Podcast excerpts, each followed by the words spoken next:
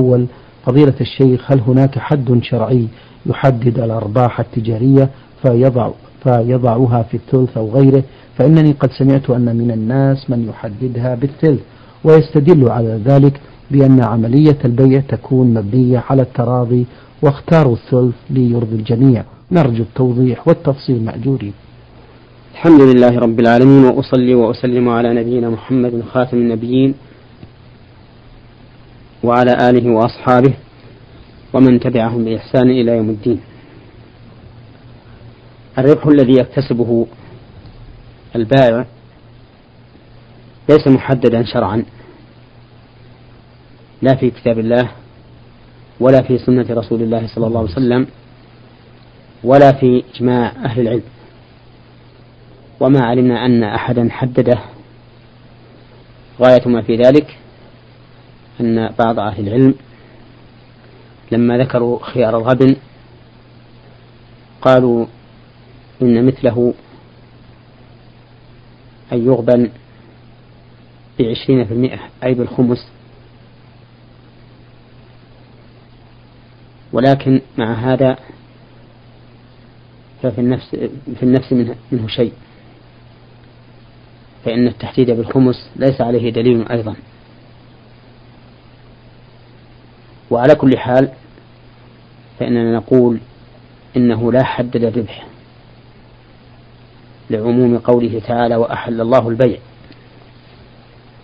وعموم قوله تعالى إلا أن تكون تجارة عن تراض منكم فمتى رضي المشتري بالثمن فاشترى به فهو جائز ولو كان ربح البائع فيه كثيرا اللهم إلا أن يكون المشتري ممن لا يعرفون الأسعار فهؤلاء فهو غرير بالقيم والأثمان فلا يجوز للبائع أن يخدعه ويبيع عليه بأكثر من ثمن من ثمن السوق. كما يفعله بعض الناس الذين لا يخافون الله ولا يرحمون الخلق إذا اشترى منهم الصغير والمرأة والجاهل بالأسعار باعوا عليه بأثمان باهرة وإذا اشترى منهم من يعرف الأسعار وهو عالم يعرف كيف يشتري باعوا عليه بثمن أقل بكثير. إذا نقول في الجواب إن الربح غير محدد. شرعا. فيجوز للبائع أن يربح ما شاء. لعموم الآيتين الكريمتين وأحل الله البيع وإلا أن تكون تجارة عن تراض منكم. ولأن الزيادة والنقص خاضعان للعرض والطلب. فقد يكون الطلب شديدا على هذه السلعة فترتفع فترتفع أقيامها. وقد يكون ضعيفا فتنخفض. ومن المعلوم أنه قد يشتري الإنسان الشيء بمئة ثم تزيد الأسعار فجأة فيبيعها في اليوم الثاني أو بعد مدة قليلة بمائتين أو بثلاثمائة أو أكثر. نعم من احتكر شيئا معينا من المال وصار لا يبيعه إلا بما يشتهي فإن لولي الأمر أن يتدخل في أمره وأن يجبره على على بيعه بما لا يضره ولا يضر الناس. سواء كان هذا المحتكر واحدا من الناس أو جماعة لا يتعامل بهذا الشيء إلا هم فيحتكرونه. فإن الواجب على ولي الأمر في مثل هذه الحال أن يجبرهم على البيع بربح لا يضرهم ولا يضر غيرهم. أما إذا كانت المسألة مطلقة والشيء موجود في كل مكان لا يحتكره أحد فإنه فلا بأس أن يأخذ ما شاء من الربح. إلا إذا كان يربح على إنسان جاهل غرير لا يعرف فهذا حرام عليه أن يربح عليه أكثر مما يربح الناس في هذه السلعة.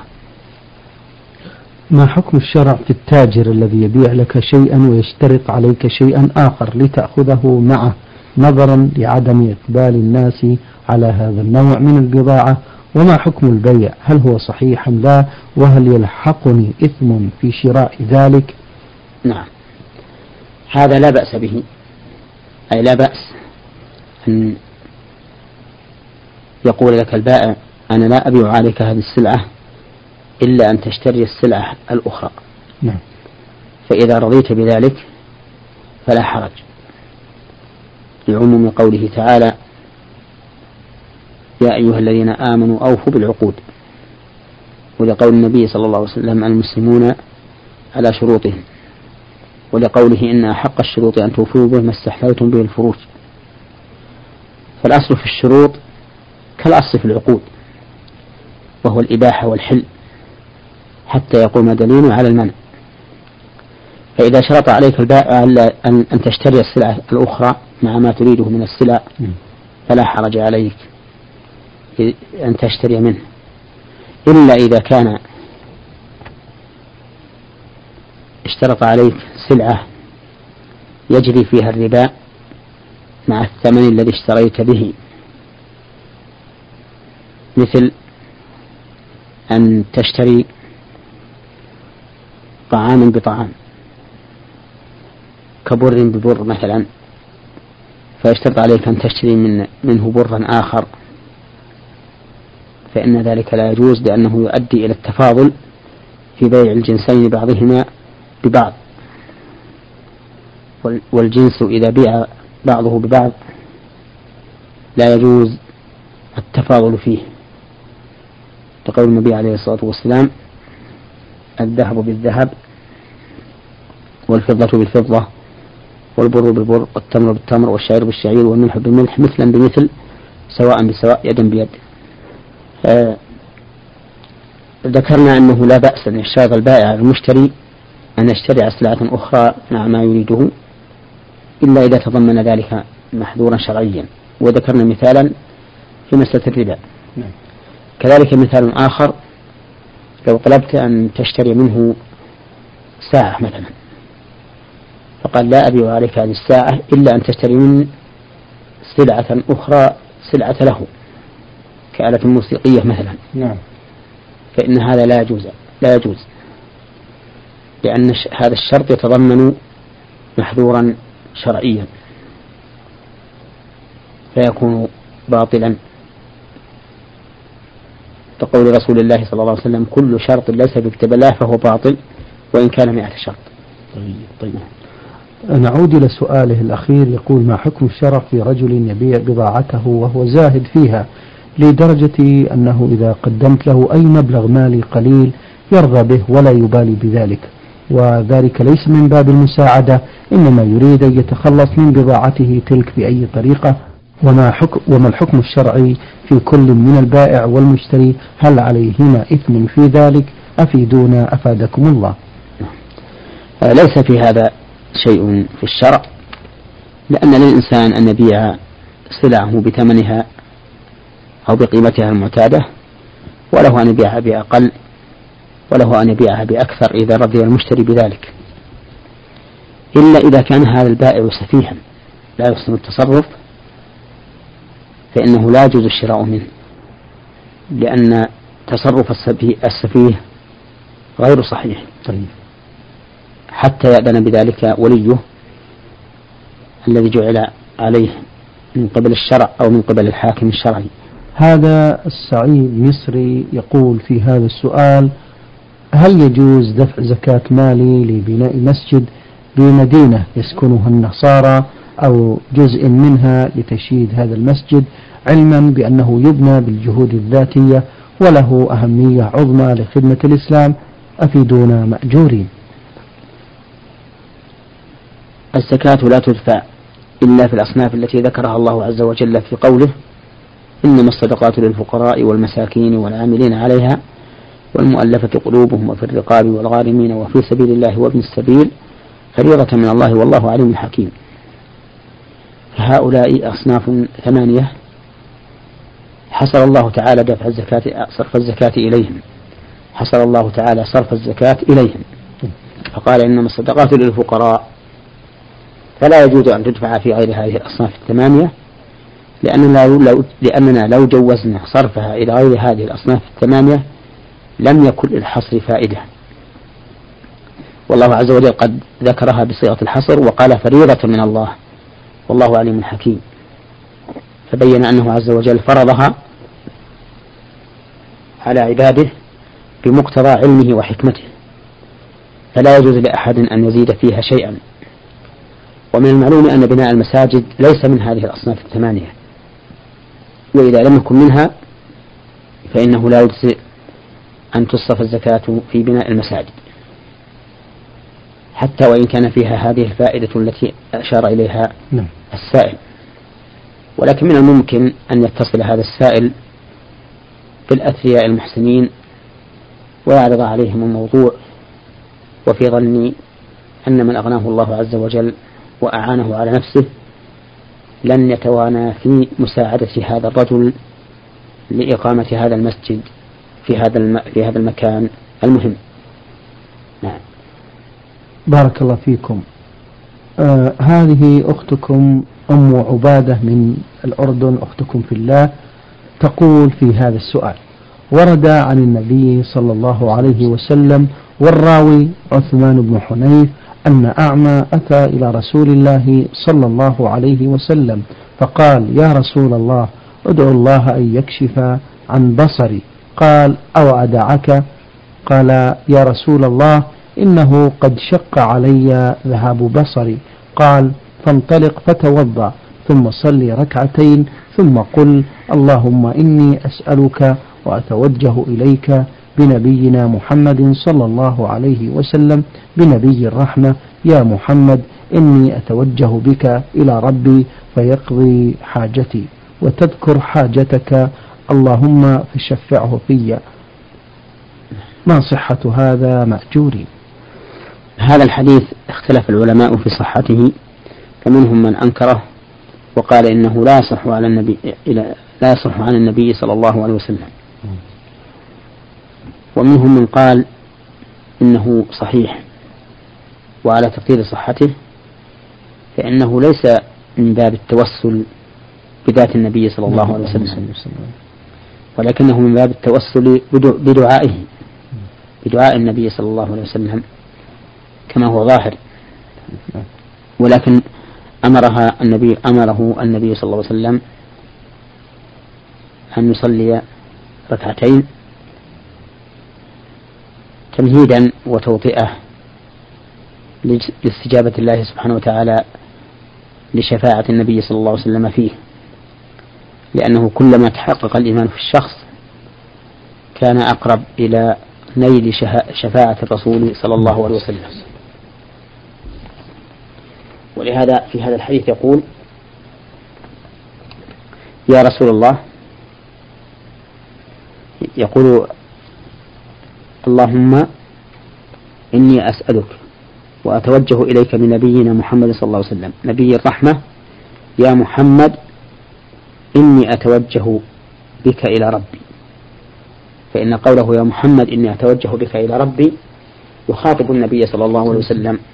وهذا يدل على أن رسول الله صلى الله عليه وسلم كان حاضرا. نعم. وأن هذا طلب من النبي صلى الله عليه وسلم أن يشفع فيه إلى الله عز وجل. ثم سأل الله تعالى أن يقبل هذه الشفاعة وقال اللهم شفعه فيه فلا يكون دليلا على التوسل بذات رسول الله صلى الله عليه وسلم. وإنني بهذه المناسبة أود أن أقول إن التوسل إلى الله سبحانه وتعالى في الدعاء على نوعين. نوع جائز ونوع ممنوع. والجائز على عدة وجوه. الوجه الأول أن يتوجه إلى الله تعالى بأسمائه والثاني أن يتوجه إلى الله تعالى بصفاته والثالث أن يتوجه إلى الله تعالى بالإيمان به ورسوله والرابع أن يتوجه إلى الله تعالى بالعمل الصالح والخامس أن يتوجه إلى الله تعالى بذكر حاله وفقره إلى ربه والسادس أن يتوجه إلى الله عز وجل بدعاء من ترجى إجابته. أما الأول وهو التوجه إلى الله تعالى بأسمائه فقد يكون باسم خاص وقد يكون بالأسماء عموما. ففي حديث ابن مسعود رضي الله عنه الحديث المشهور أسألك اللهم بكل اسم هو لك سميت به نفسك أو أنزلته في كتابك أو علمته أحد من خلقك أو استأثرت به في علم الغيب عندك هذا من التوسل بالأسماء على سبيل العموم طيب. وقول السائل اللهم إني أسألك أن تغفر لي فإنك أنت الغفور الرحيم. هذا من التوسل بالأسماء الخاص بالاسم الخاص المناسب لما تدعو لما تدعو لما تدعو الله به. وهو من داخل في قوله تعالى ولله الأسماء الحسنى فادعوه بها.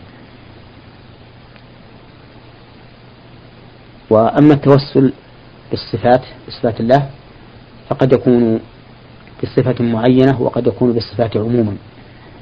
قد تقول اللهم أني أسألك بصفاتك العليا أن تغفر لي. وقد يكون بصفة خاصة مثل قولك اللهم بعلمك الغيب وقدرتك الخلق أحيني ما علمت الحياة خيرا لي وتوفني ما علمت الوفاة خيرا لي. فتوسلت إلى الله بعلمه وقدرته. وهما صفتان خاصتان. والتوسل الله تعالى بالإيمان به ورسوله مثل قوله تعالى ربنا إننا سمعنا منادي ينادي للإيمان أن آمنوا بربكم فآمنا. ربنا فاغفر لنا ذنوبنا وكفر عنا سيئاتنا وتوفنا مع الأبرار. ومثال التوسل بالعمل الصالح توسل الثلاثة الذين انطبق عليهم الغار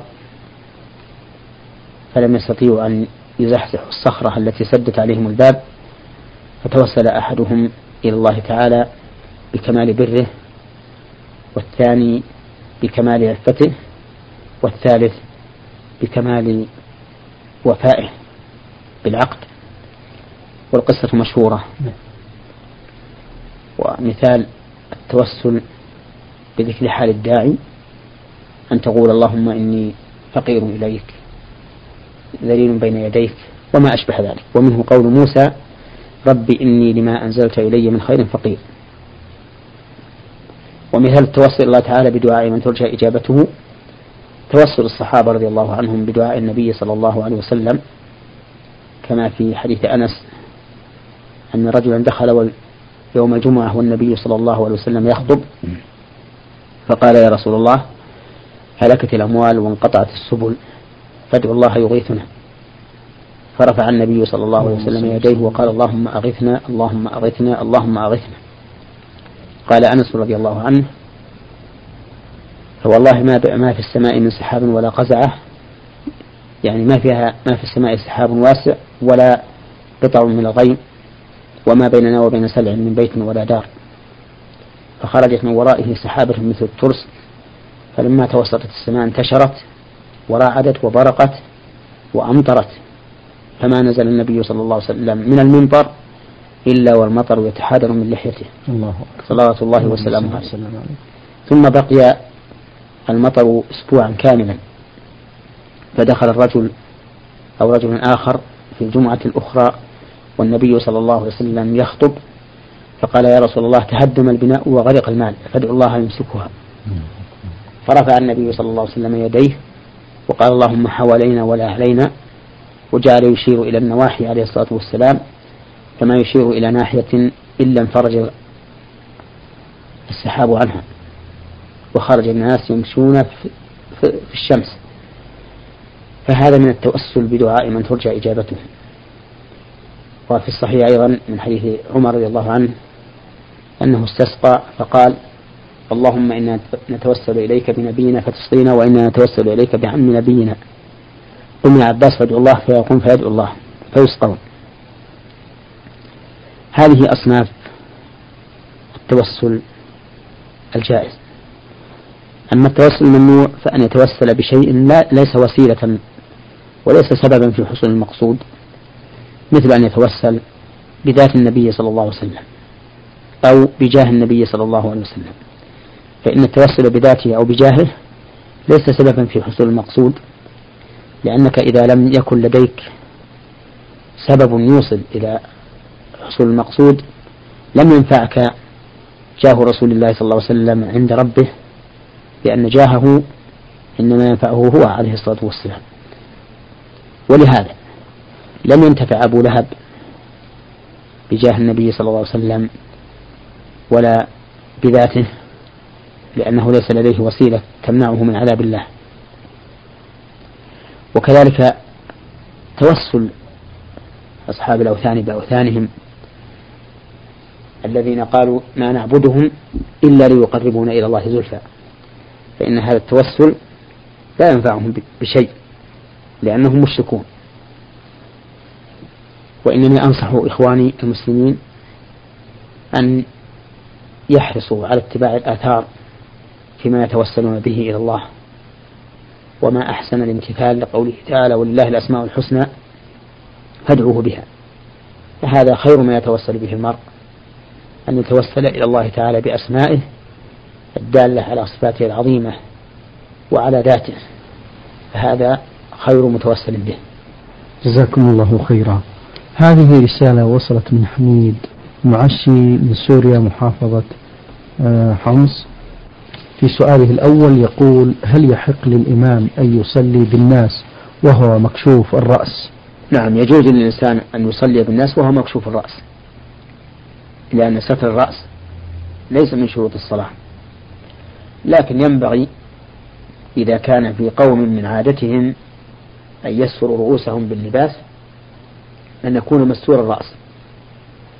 كقوله تعالى يا بني آدم خذوا زينتكم عند كل مسجد. والزينة هنا تشمل كل ما يتزين به المرء من لباس الرأس ولباس البدن وهكذا أيضا لو صلى مأموما حاسر الرأس أو منفردا فإنه لا بأس به إلا أن المرأة إذا كانت بالغة فإنه لا يجوز لها أن تكشف وجهها أن تكشف رأسها.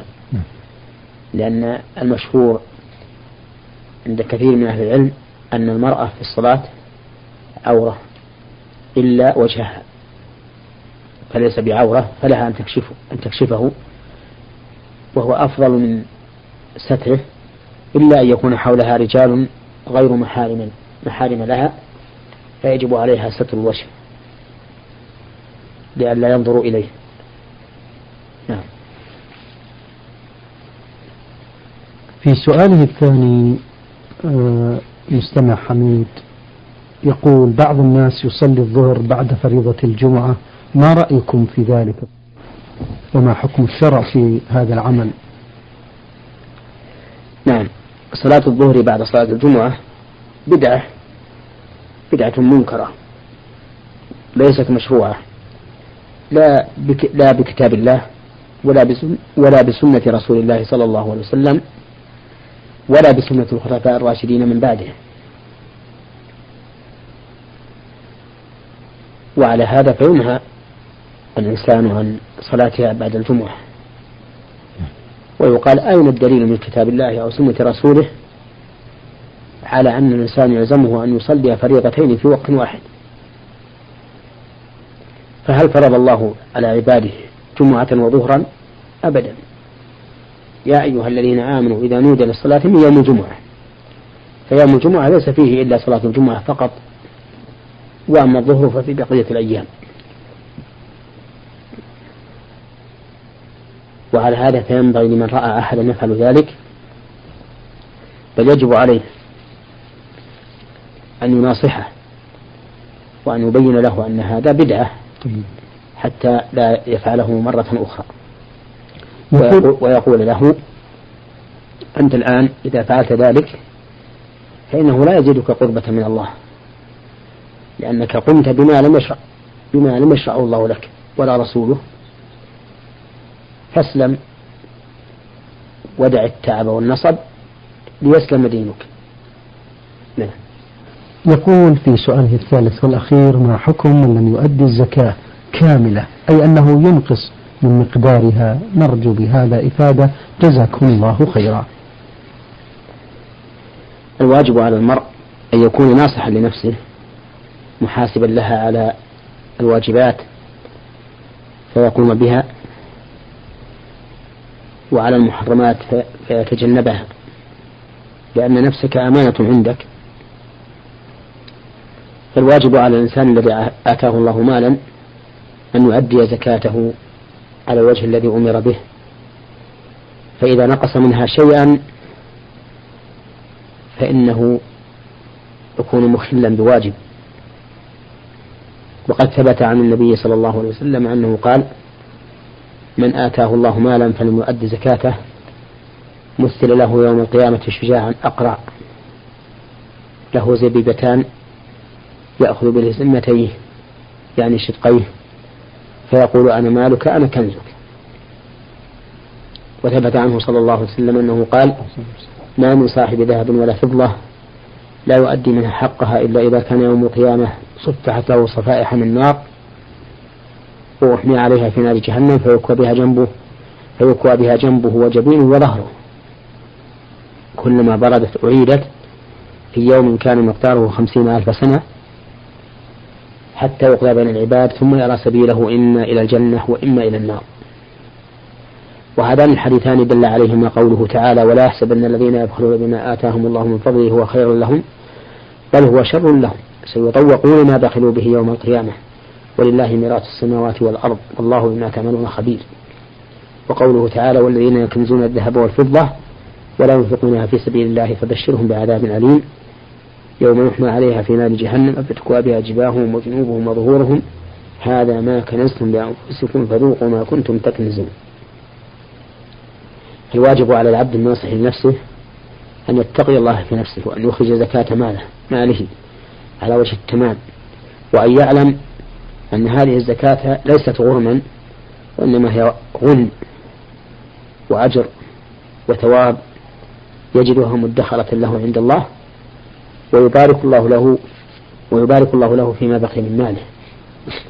فإنه ثبت عن النبي عليه الصلاة والسلام أنه ما نقصت صدقة من مال بل الصدقات تزيد المال نموا وطهارة وبركة.